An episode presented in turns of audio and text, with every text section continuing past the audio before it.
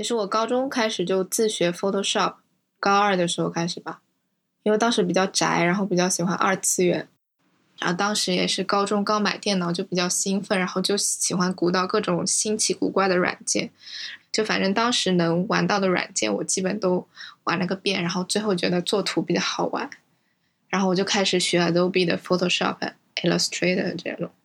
到了大学，反正就。大一就不知道为什么加了一个做网站的社团，觉得还挺有意思，就开始自学网页设计。我当时大一就是开始学设计的时候，我就觉得我可能更适合做设计，我这个性格，然后设计也比较有意思，然后我就开始找这方面的事情做嘛。首先，当时在学校里，我给报社，我除了采访写作，我还做图。然后在网页设计社团里，我也做网页设计，然后就觉得我技能点可能点在这里会比较好，然后我就开始不停的找设计实习，开始严肃思考我未来要不要做一个设计师。然后我可能大二就决定我要做一个设计师。其实我毕业是有能力做一个设计师，然后在上海工作的，但是我为什么没有选择这样一个道路呢？我是觉得。就我来日本，武藏美冲击还挺大的。我觉得他们整个思路跟国内就完全不一样。我在国内接触了很多都是就很成熟的那种商业设计，然后我一开始会觉得，嗯，他们做的很多事情都很奇怪，他们做的很多作品都想法就天马行空，完成度也比较低。然后这种东西为什么老师会让他们做呢？进来了我才知道，就这是有理由的，就是。读设计的时候，或者学习设计的时候，不该以那么高的完成度为标准，更应该注重的是自己的 concept，而不是它的一个 quality。我们老师也说，嗯，你在美术大学学的不是一个设计的一个技术，更需要以一个艺术家的思维去创作。但是等你到工作岗位之后，你需要以一个设计师的思维去做东西。这两个其实是不太一样的，但是你首先需要有一个自己的 concept。就设计师其实，在工作岗位之中的一个职位，更多的是别人有一个 concept，然后给你你去实现这样一个东西。但是在教学过程中，我们学到的更多就是你自己首先要成为自己的客户，就是你自己想要表达什么，就是所有的课题全都是我们自己一开始哦，我想做什么，然后我想。做这个，所以我需要这个技能，所以我需要先去学这个，然后再去做完这个作品。就创作的一个动力和一个实现过程，全部都是自己来的，这样一个过程比较重要。反正我当时就觉得，哇，美大很自由啊，很很好啊，然后就，它是以苹果为主题的，它叫 Applied Apples。听到苹果，你会想到红色的表皮，可能有一点黄色的颜色，然后它有一根蒂，然后它的那个形状是那个样子的，然后它把这个特征应用到了其他的蔬菜水果上面。比如说，你想象一个玉米，它上面有很多一粒粒黄色的东西，对吧？你把那个黄色东西用苹果的一个形状去替换掉，然后他就做了这样一个红色玉米的模型，然后他还把香蕉的。表皮包在了苹果的外面，就是一个香蕉状的苹果呢，还是苹果状的香蕉呢？这我们不得而知。但 anyway，它就是把苹果的性质运用了很多蔬菜水果上面。这个做法很基础设计，就是把一个事物的性质运用到别的事物身上，会出现什么样的视觉效果？不只是视觉效果，可能会给你不同的甚至味觉上的效果。就比如说你看到。可以剥皮的一个苹果会是什么样的一个感觉？然后他做了这样一系列的模型，就非常的没有用，但很有意思。我做的这个带有 USB 口的一次性杯子，简单来说是一个录音装置。我们小时候不是都玩过传声筒？日文是那个伊多电瓦，就你跟另一个人连一根线，然后两个纸杯，你就可以说话，然后对面的人可以听到。然后我就以这个为原型做了一个录音装置。你把这个 USB 的口一端插在手机上或者电脑上，另一端你自己就对着它说话，然后你就可以把自己的每天想说的一些 类似日记的东西啊，用说的方式记录下来，然后它也可以跟 App 连接使用啊什么的。然后我还做了个 App 啊之类的。然后它有一个交互动作，是你拉直的时候你可以录音或者听，你放松的时候它就停止了。我个人是比较喜欢字体设计啊、文字啊这种，因为原来也是学文科的嘛，然后对读书啊什么文本比较感兴趣。然后我学又是交互设计嘛，我就对和文本相关的交互就比较感兴趣。我想挑战的可能是关于阅读这样一个过程的一个实验性的一些交互的一些一些想法吧。大概就是这样的一个方向，至于具体的实现方式，我可能还没有想好。然后参考的文本的话，我已经想好了。我比较喜欢卡尔维诺这样一个小说家，因为他的文本也是非常实验性的嘛。他的无论是结构还是内容，都非常的有想象力，寓言式的，我就非常喜欢。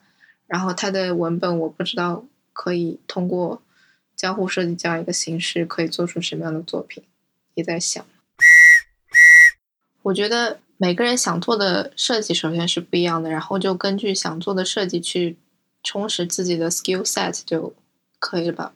比如说，我想学的是交互设计，那我需要学一些编程，去让我更好的用电脑来表达。然后我还要学习一个叫 Arduino 的东西，那个东西是一个芯片，它可以跟很多传感器相连接，那个传感器就可以。感知到外界的很多信息，然后做出相应的反馈。我需要学这样一个芯片的一个系统，来更好的做出一个作品。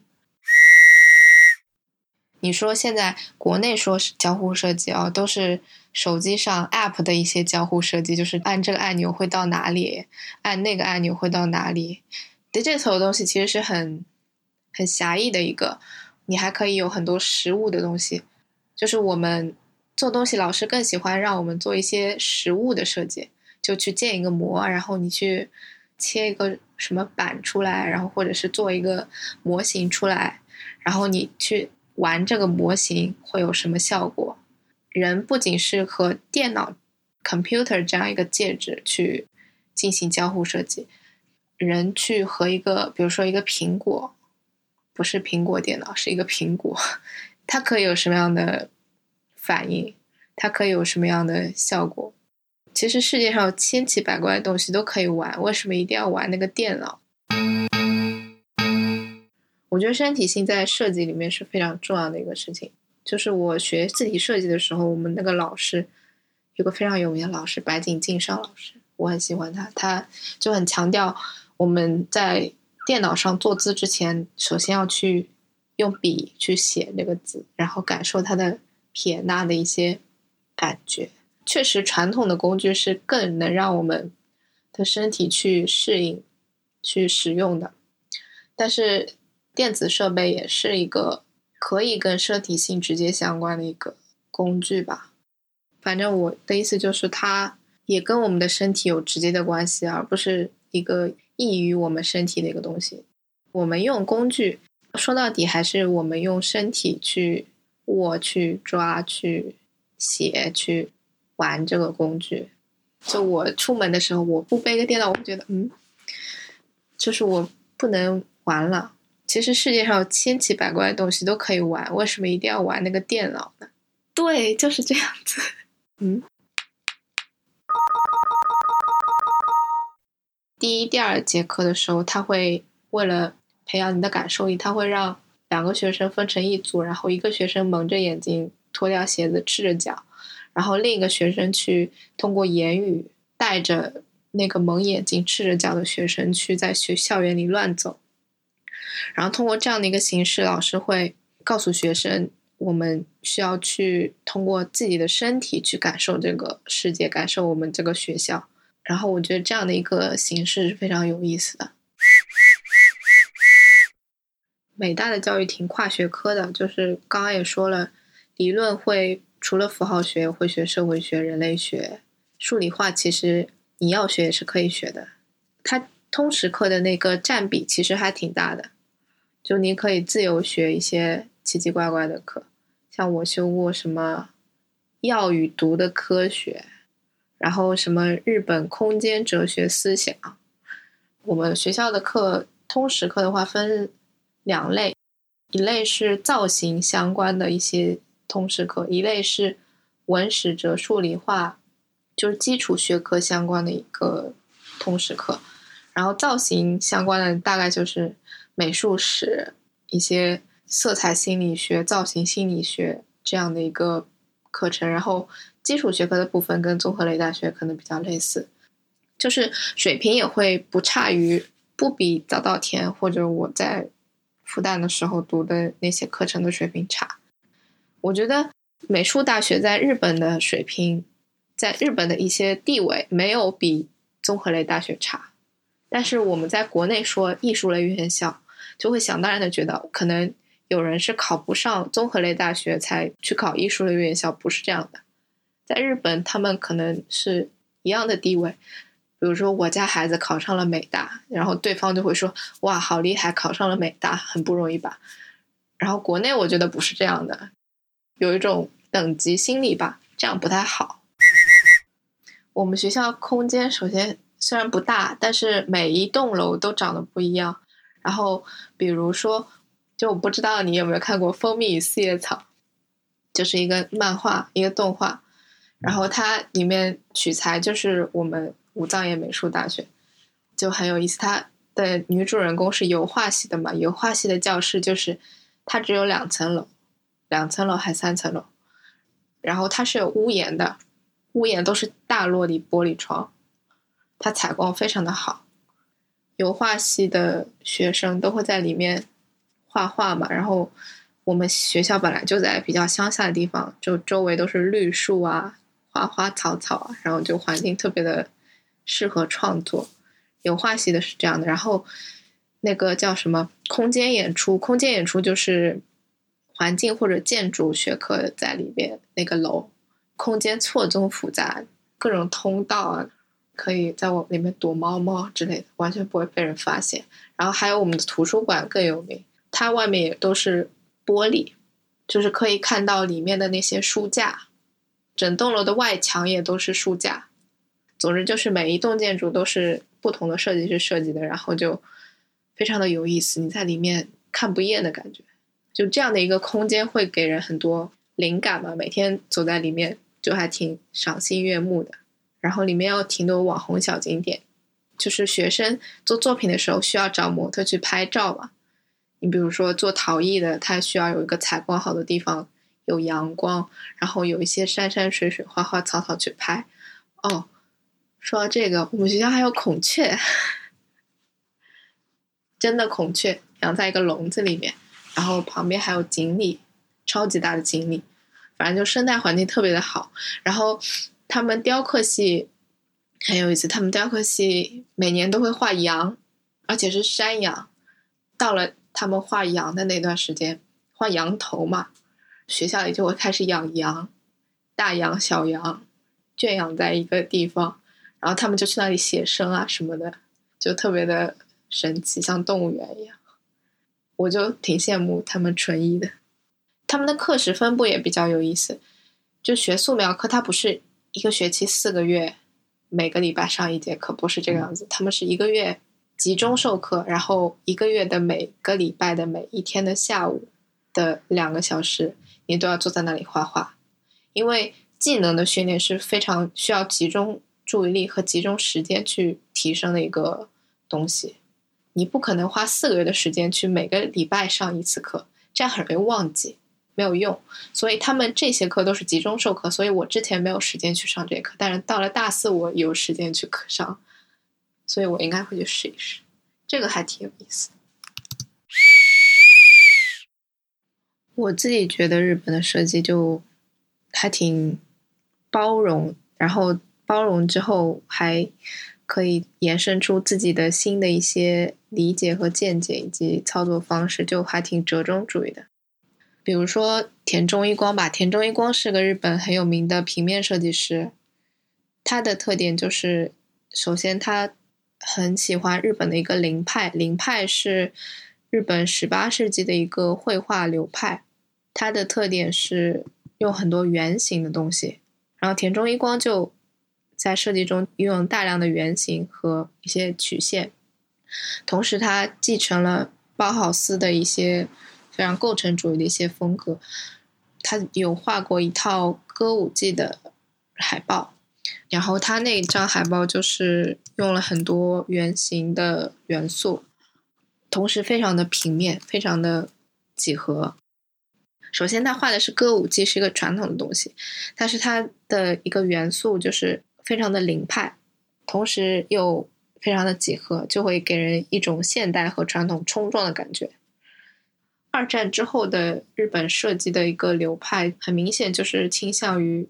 融合西方和东方的一些元素的一个混合的一个产物，这是我觉得日本设计比较大的一个特点，应该说是平面设计比较大的一个特点。然后我始终觉得日本比较强的设计方面是平面设计，还有 media art。就现代来说的话，就这两个方面还挺强。然后他们做这种声光电的一些装置就特别的强。但是他们还两极分化还挺严重的，我觉得，就是 media art 的本质也是通过编程啊，然后做一些交互设计啊。但是相对的，他们偏商业的那个，就是手机的 app 什么的，我觉得做的还挺糟糕的。但是他们偏那个艺术方向的那些 media art 啊，就做的非常的好。我个人觉得他们做商业那块可能不是特别的擅长，然后做。更偏自我表达的那一方面，就是偏一个概念陈述，然后一个自我表达的一个方式，可能他们更擅长。米色风衣，黑色西装。当时我在早稻田交流的时候，有一段时间也是就职季嘛，校园里就全都是这一套装束的人，但是美大人完全没有，就是因为设计岗位或者是创意岗位，anyway，你的服装、你的穿着，包括你的发色。你的化妆的一个品味都是你一个创意的一个体现吧，这一点挺好的。我的一个原则就是不会去找需要我穿西装面试的公司，所以我至今没有一套西装。我们入学试也完全不需要西装，你爱穿什么穿什么。哦，我们入学式非常的夸张，非常的搞笑。首先。校长会去上面噼里啪啦说一通，我们都不管嘛。然后后来我们学校有桑巴舞团，你知道吗？然后就开始一群小姐姐就从后面的门就窜出来，然后就开始跳舞啊、唱歌啊，把我们新生吓了个半死。穿的非常的暴露嘛，非常漂亮的小姐姐就在那里跳舞，然后跳着跳跳到了讲台上，然后就跟校长开始一起跳舞，场面一度非常难以控制，场面一度失控。就我们学校，反正有三大年度高光时刻，一个是入学式，还有个毕设展，还有个是艺术季。艺术季就是日本每个大学都有的校园季嘛，但是美大的校园季就特别的神奇。我们因为都会做一些自己的作品嘛，然后展出自己的作品的同时，然后卖一些自己做的东西，比如说。工艺工业的同学就会卖自己做的碗、做的陶器、做的金属的一些首饰耳环。除了这个，还会有剧社上演剧目，然后还会有卖什么珍珠奶茶、什么牛郎店这种也有，非常热闹。然后最最重要的一个表演就是比较难以启齿，就是抬神教。你知道日本有？抬神教这样一个传统，信口信，然后我们抬的那个就比较难以启齿，就是男性生殖器，然后就就是有那种生殖崇拜的那种传统嘛，就是男生女生一起抬，然后抬啊抬，就在学校中间那个空旷的地方就表演一番。我高二的时候开始变得二次元。同时沉迷一个乐队叫 Red Wimps，当时啊，Red Wimps 还没有那么火，就是那个唱《你的名字》和《天气之子》的那个乐队，我可是喜欢了整整嗯快十年了。然后他们的歌词就是众所周知的非常晦涩，汉字非常的多，然后非常的难念，但我很想唱他们的歌，然后我就开始学日语。我就开始首先背五十音啊，然后背他们的歌词啊，他们的歌词非常的打架类，非常的多，就是谚语啊什么的，玩文字游戏的地方很多，然后就特别的难记。就是我没有上过什么日语课，我都自己乱学的，然后我就去考 N 一了，然后我一下子就去考 N 一了，第一次失败了，然后第二次低分飘过，我就很高兴。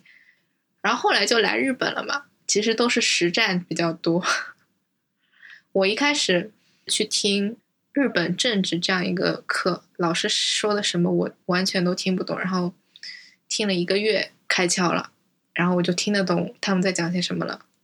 然后读书也是的，我一开始也是听 NHK 啊什么的，然后会用沪江的一一系列 App 啊，然后就去练听力，然后听写。我虽然不看。教科书，但我这种还是会看看。然后我都是为了去读我喜欢的小说家。我喜欢森见登美彦，我想读他的小说。然后他的小说又非常的晦涩，也不是晦涩吧，就是日文的古语非常的多。然后一开始我也读不懂，然后就拼死拼活读了一个月，然后我又突然读懂了。就是你要坚持去做一件事情，坚持久了就。自然会茅塞顿开，我也不知道，反正我就是这样的学习过程。当时我喜欢干的事情就是站在窗边大声朗读日语。我觉得朗读是个非常好的一个方式，因为你读的时候，你既在读，你又在听自己在读些什么，就是 double 的一个效果。我觉得，而且我非常喜欢日语的音韵的感觉，节奏感啊，还有一些音调我都非常的喜欢。然后我就很喜欢自己念日语。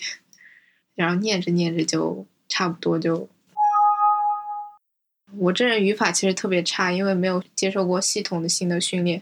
然后我说话都挺凭感觉的，因为没有系统学习过语法，考 N 一也是低分飘过。但是一切都是凭兴趣学的，我觉得这样还挺好的，就是你学的时候没有任何的痛苦的感觉。想住吉祥寺是因为火花那个日剧。感觉特别宜居的一个地方，就是能买的东西都能买到，而且生活气息非常的浓，就杂货店啊、什么咖啡店啊、然后书店啊都一应俱全。然后还有个公园，就是你累了可以去散步啊、跑步啊，然后看鸭子啊、看鹅啊都可以看到，乘天鹅船啊，就非常的好。然后在东京工作的话，其实。原来也没有想那么多，大不了找不到回国工作也可以。但是觉得国内的设计公司的选择可能没有那么多。如果想做相关的行业，可能还是去 BAT 这种大型互联网公司。我就觉得选择太少了。然后日本的小型一点的设计公司会更多一些，然后更多元一些，做的东西可能更有趣一些。虽然工资可能并没有国内高啊，但是。我觉得可能会更自由、更有趣一点。我觉得日本倡导的一种生活方式，就是在自己的小圈子里自得其乐就可以的那种感觉，就不像国内的互联网公司会加班很多啊，怎么样？然后一定要你为公司鞠躬尽瘁、死而后已的那种感觉。就我没有去传统行业嘛，我很抗拒的那种公司，我是不会去。我想选择就是那种。work-life balance，然后可以做自己喜欢工作，可能工资并不一定是非常高的，但是就是可以做自己喜欢的事情，然后自得其乐的那种，又有那么点小贡献的那种有意思的地方吧。我觉得日本公司很多都是这个样子，设计类的话。好的，我努力，加油。